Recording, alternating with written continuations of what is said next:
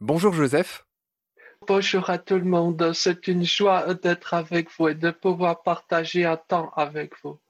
Merci Joseph. Euh, je suis très ému d'être avec vous. Vous êtes philosophe, écrivain, voyageur. Vous êtes aussi un homme de télévision. Vous êtes apparu dans une série télé, alors je crois que c'est sur France Télé, qui s'appelle Vestiaire. Continue. Vous êtes un de ces oiseaux qui revient à chaque saison. Vous êtes aussi autiste militant pour la dignité des autres habitants de l'autistan, selon ce joli mot que vous avez inventé pour parler du monde des autistes. Je commencerai par quelques informations anecdotiques sur vous. J'ai eu la surprise de voir que vous faisiez 1m95, je fais moi-même 1m91, et donc c'est deux grands qui échangent ce soir. Deux grands, peut-être deux hauts, puisque peut-être qu'il conviendrait de faire une distinction. Se croire grand serait quelque peu vaniteux. C'est bien noté. Vous êtes né à Charenton-le-Pont en 1981 de parents tchèques. Je vais passer assez vite sur votre enfance qui a été peut-être pas facile puisque vous êtes autiste. Vous avez un doctorat en philosophie et en sciences sociales que vous avez fait à l'EHESS, c'était à Paris.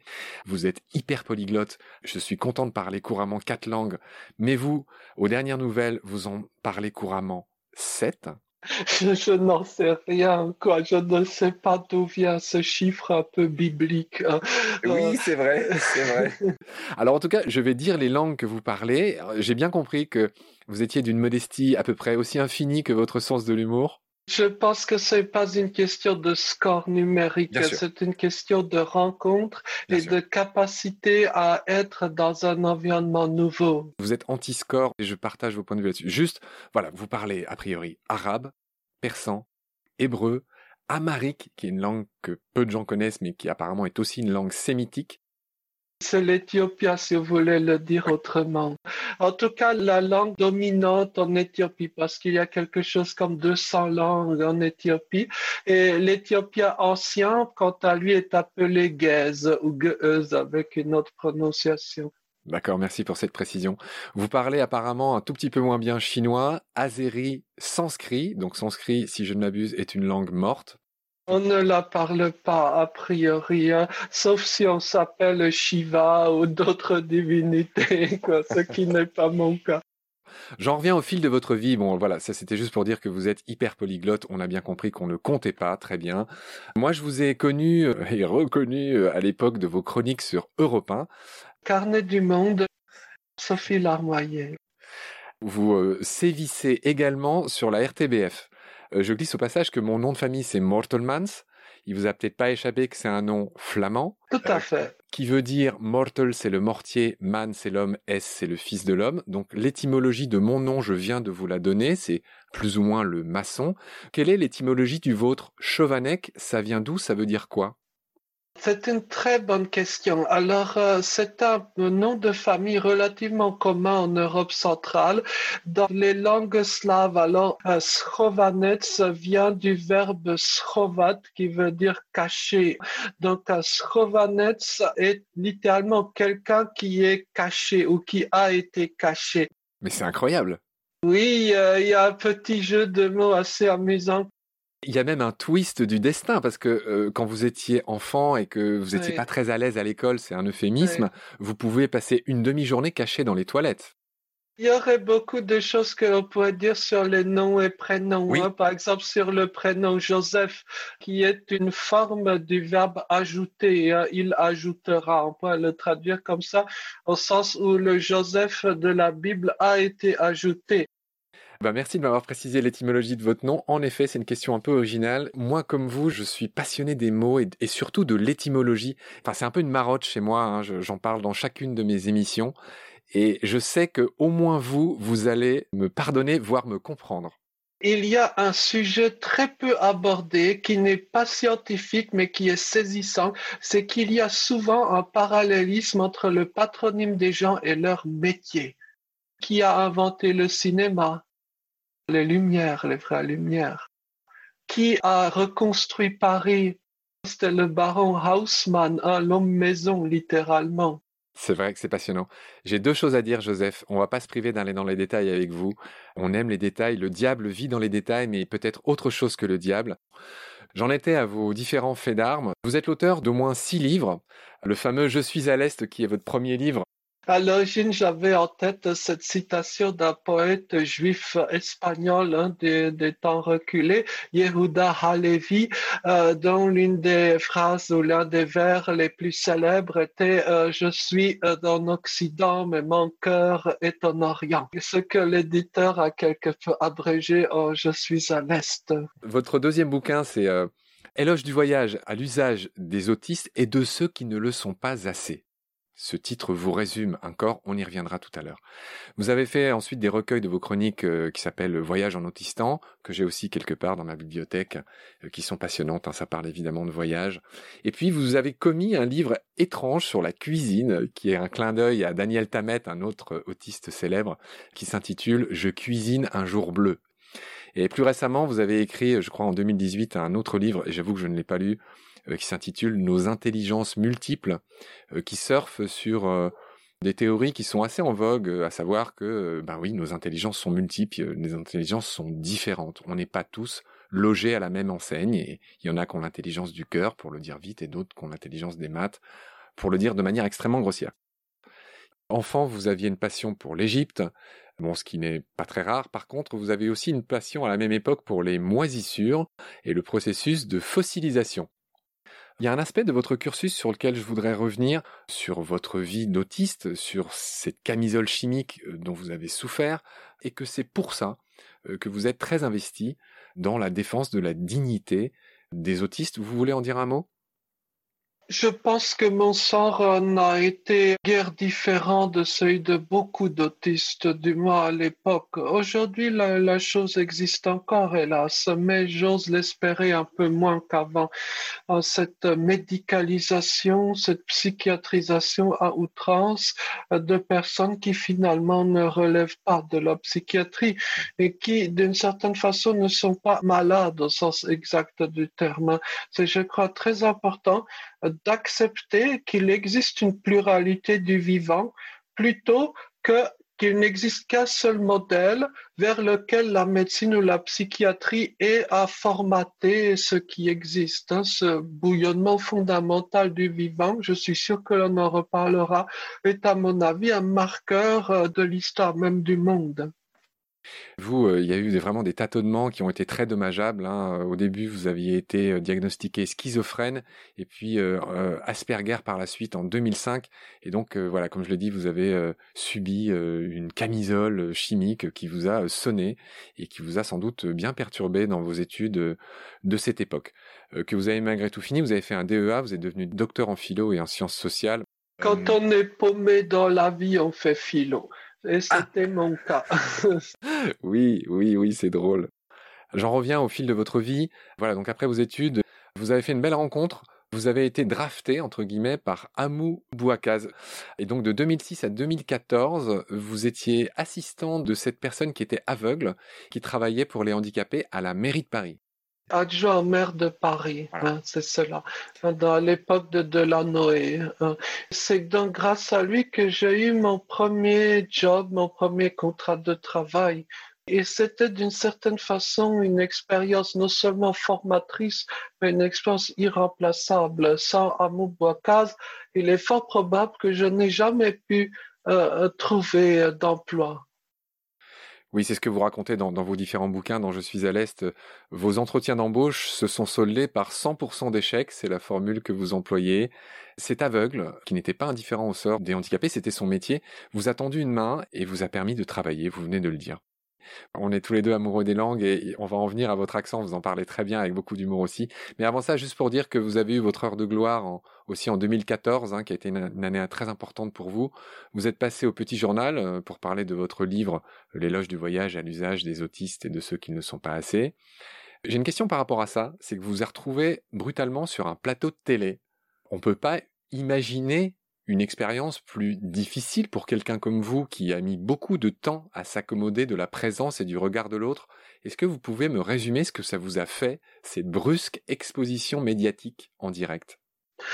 Euh, ma vraie exposition médiatique a été autour de 2007-2008. C'était ça un peu la, grande vague, voilà. J'étais très jeune, j'étais très naïf et cela a failli mal tourner.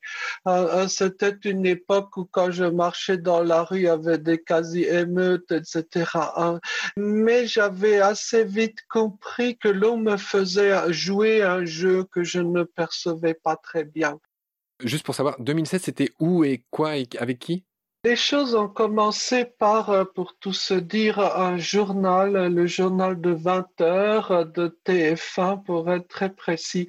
Et c'était peut-être l'une des toutes première fois en France que l'on avait montré dans la télé un adulte autiste qui parlait, un certain bien que mal, mais qui parlait. Et donc cela a suscité un effet d'entraînement dans d'autres médias. Hein, et il y a eu une grande vague vers 2008 à peu près. Et puis ensuite, vers 2009-2010, j'ai petit à petit réussi à regagner, on va dire, ma sérénité. La reprise a été en 2012 avec donc euh, l'année de l'autisme en tant que grande cause nationale. Je tiens à saluer à cet égard, bien que ce soit assez compliqué à dire, Fillon et mon ancienne amie Pénélope Fillon. J'en fus l'ami pour ce choix-là. Et c'est dans ce cadre-là qu'est sorti un film, Le cerveau d'Hugo, qui a pendant des années été remontré dans la télé française, ainsi que le livre Je suis à l'Est. Du coup, vous m'avez pas du tout parlé de votre passage au Petit Journal. Il y avait une énorme différence, c'est qu'on comprend que ça a été un peu difficile en 2007. En 2014, alors je n'ai pas vu les images. Vous veniez avec un livre, vous étiez couvert de gloire. Est-ce que ça s'est mieux passé, tout simplement? Je pense que d'une certaine façon, la télévision actuellement ne permet plus du tout une expression sereine et ne permet plus du tout de rendre les idées. Dès que vous commencez le début d'une esquisse d'amorce de raisonnement, immédiatement la chose est coupée. Et il y a une différence absolument flagrante entre les émissions d'aujourd'hui et celles d'il y a, que sais-je, 40 ans. Ces émissions de télé, on va dire longues, où de la matière est abordée, on ne la retrouve que dans d'autres pays. Euh, par exemple, à la télé iranienne, vous pouvez encore retrouver ce type d'émission-là. D'accord. Au moins du côté des podcasts, euh, pas seulement le mien évidemment, hein, qui est tout petit, euh, tout pas connu. Eh ben voilà, on donne encore la place et le temps aux gens. C'est au moins un des mérites du podcast. Et moi, par exemple, je vous ai connu et écouté sur vos enfin grâce à vos podcasts euh, d'Europe 1 dont on parlait tout à l'heure. Le fil, là, c'est la télé. Euh, donc, on l'a compris, vous vivez en Belgique, dans le Brabant, pas loin de Bruxelles. Vous avez votre petit moment sur la RTBF, sur la première. Vous avez, vous intervenez dans, dans une petite chronique qui s'appelle La bulle de Joseph Chevanec depuis 2019. C'est exact. La bulle par dérision, autodérision. Le principe de la bulle, c'est comme celui de l'aquarium inversé, c'est qu'on ne sait pas qui est dans la bulle et qui est hors de la bulle. Concernant votre accent, vous avez évidemment une élocution très particulière. Hein. Je voudrais commencer par vous en parler en vous racontant une anecdote. Moi, je suis journaliste, j'ai longtemps travaillé à Arte à l'époque où c'était à Strasbourg. Enfin, ils sont toujours à Strasbourg d'ailleurs. Et quand je suis arrivé à Arte, il y avait une blague qui circulait que j'ai trouvé très drôle, mais qui était très cruelle à la fois. Je vous la soumets. Tu sais, c'est quoi un Alsacien? Et la réponse à cette blague est c'est un Belge qui n'a pas réussi à aller en Suisse.